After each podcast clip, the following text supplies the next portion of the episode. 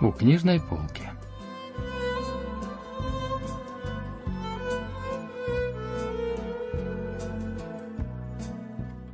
Рассказ «Как радостно ловить рыбу на Марсе» писателя Чохиона. Часть вторая.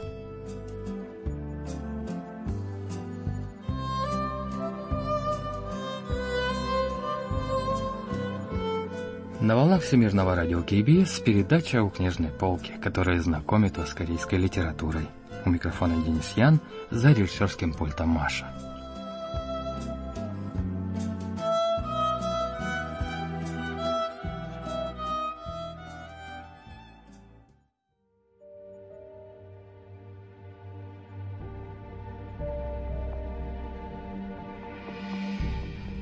Ким, а вы впервые на этом острове?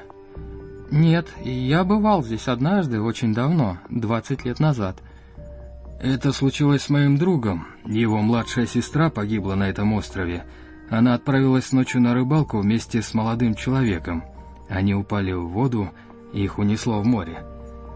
У меня тоже есть друг, с которым однажды ночью в море произошел нехороший случай, поэтому теперь он порой страдает от депрессии. Вообще, в таком месте никто даже не узнает, если толкнуть кого-то в спину. Мне, наоборот, жалко оставшегося беднягу. Возможно, он всю жизнь теперь живет с чувством вины.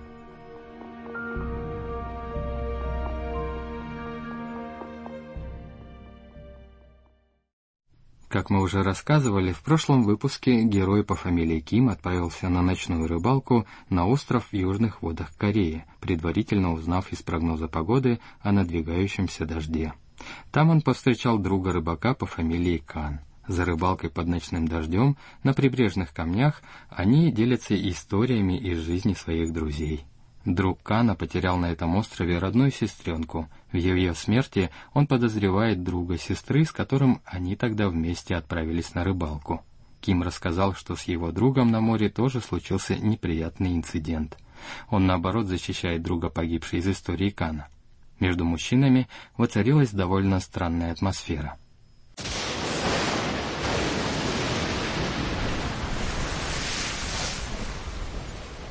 Дождь усилился еще больше.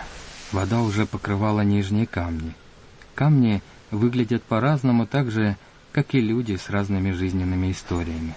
Они то полностью обнажают свои лица, то наоборот, резко скрывают их. И эти обстоятельства суждено знать лишь им самим.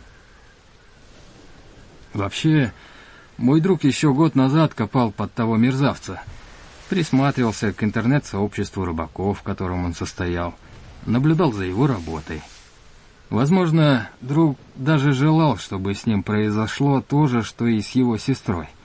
Конечно, случайное падение с прибрежного камня в море было бы самым идеальным, но подошел бы даже несчастный случай на платформе метро в ожидании электрички. В современном обществе становится опасно уже в шаге от линии безопасности – с каких-то пор такие нестерпимо соблазнительные фантазии переполняли моего друга. «Ким, а с вами такого не случалось?» Когда дико чешется спина, но в силу обстоятельств ты не можешь пошевелиться и от души почесать ее. Но вот что...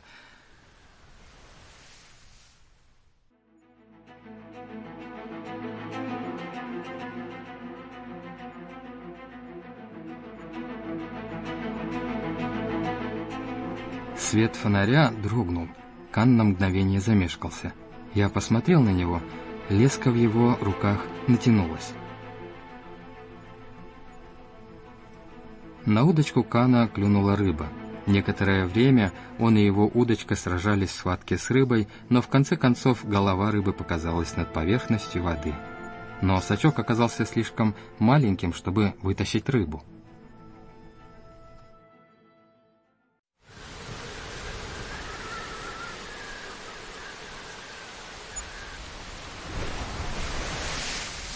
Я взглянул на Кана. Он изо всех сил удерживал изогнувшуюся овалом удочку. После недолгих колебаний я по веревке спустился под ножию камня.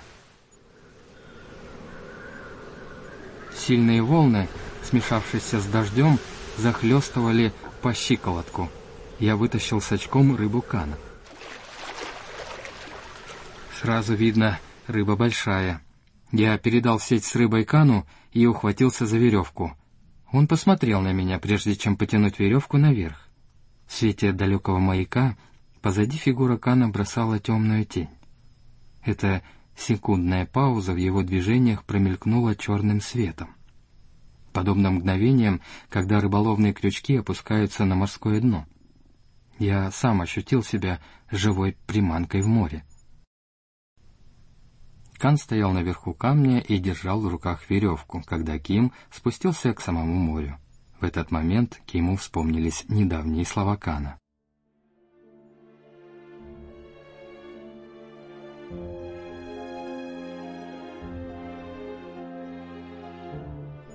Вообще, в таком месте никто даже не узнает, если толкнуть кого-то в спину.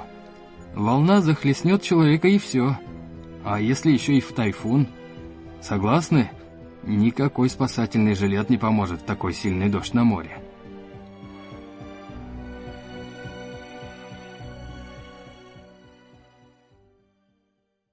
На мгновение героя охватила тревожная мысль, не собирается ли Кан выпустить веревку из рук.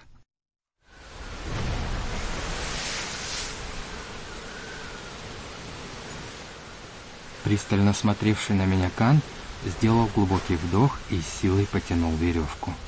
Я поднялся вверх по скользким водорослям камня и схватил Кана за руку. Его рука в защитной перчатке была на ощупь крепче, чем казалось. Он силой потянул меня на себя, и вскоре я поднялся на ровную поверхность камня. Кан показал пойманную рыбу. Это был черный карась на вид три пяди.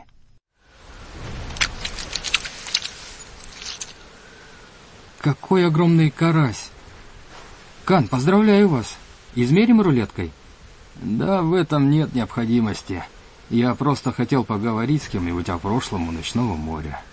В любом случае, от улова в конце рыбалки на душе полегчало. А вы как? Возьмете рыбу? Нет, как я уже говорил, я просто приехал посмотреть на ночное море на этом острове. Был здесь уж очень давно. Столько времени прошло. Мужчины перевели взгляды на море внизу, над которым дождь теперь шел еще сильнее.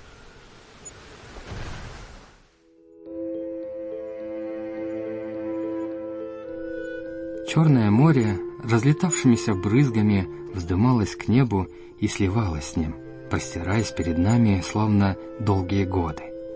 Прибрежные камни, молчаливо выдерживавшие эрозию, возможно, и теперь, как и 20 лет назад, спокойно смирялись со своей жизнью. От этой мысли абстрактный пейзаж, нарисованный дождем и морем, создавал ощущение, что здесь какая-то далекая космическая планета.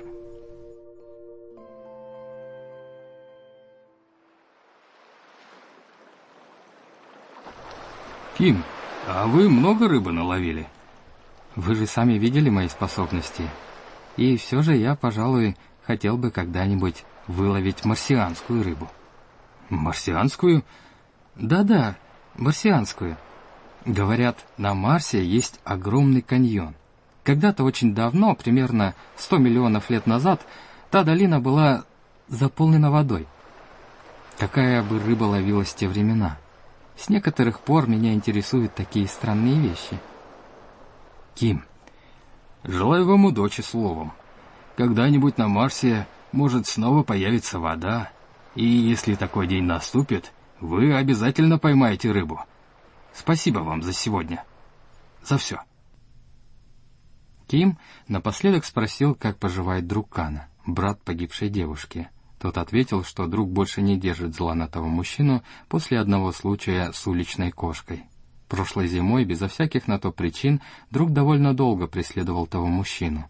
Однажды холодным зимним вечером друг видел, как мужчина шел по парковке, а затем, заглянув под машину, зашел в магазин и что-то купил. Друг следом зашел в магазин и спросил, что купил этот человек. Оказалось, он купил чипсы из вяленого мяса. Под машиной я увидел кошку, свернувшуюся в клубок вместе с котенком. Ким, по вашему мнению, о чем говорит этот случай? Ну, возможно, этот человек торопился домой, но по пути услышал звуки и заглянул под машину, где обнаружил свернувшуюся в клубок кошку с котенком. Ему стало их жалко, поэтому он зашел в магазин и купил им мясные чипсы. Наверное, он посчитал, что консервы из тунца могут замерзнуть сразу после вскрытия банки, поэтому решил купить полоски вяленого мяса. Вот и я о том же. Действительно, наверное, он подумал так. В любом случае, впервые за долгое время друг успокоился, когда увидел эту кошку с котенком. Вот о чем подумал друг. Если этот человек вернулся специально, чтобы помочь животному, то и смерть сестры наверняка была несчастным случаем.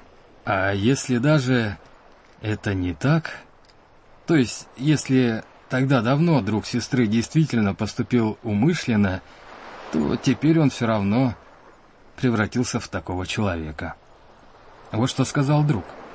В тот вечер он вдруг осознал, что его сестра погибла очень действительно очень давно, и теперь он может насовсем ее отпустить. После этих слов Кан перевернул свою рыболовную сетку и отпустил пойманную этой ночью рыбу. После этих слов напряженная атмосфера между героями разрядилась. Рыбакам хватает одной десятой секунды, чтобы определить, что они поймали или упустили. Но иногда они тратят на это полжизни. Это сравнимо с раной, которую в какой-то год в результате какого-то случая получил оставшийся в живых человек. И до сих пор есть люди, которые отправляются на ночную рыбалку в поисках этого смысла. Им кажется, что они сами используют себя в качестве живой приманки. Расставание героев завершается обсуждением этой записи в интернет-сообществе рыбаков. «Ким, желаю вам когда-нибудь обязательно поймать марсианскую рыбу, и обязательно длиной 70 сантиметров!»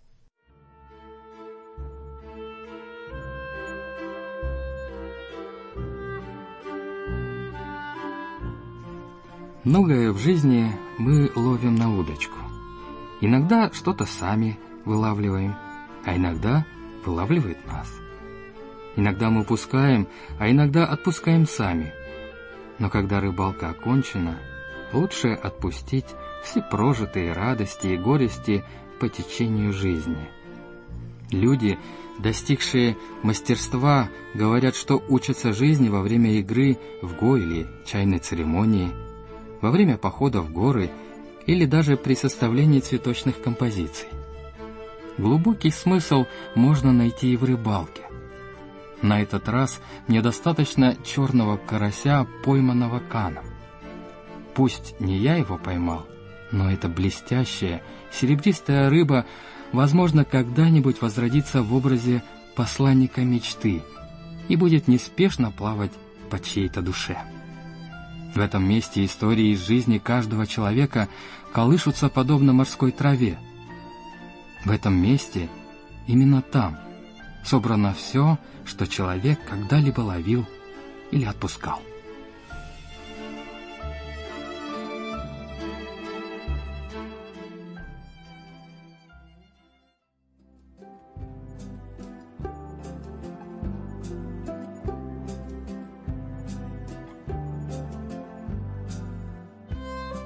Это была вторая и последняя часть рассказа о произведении «Как радостно ловить рыбу на Марсе» писателя Чохиона.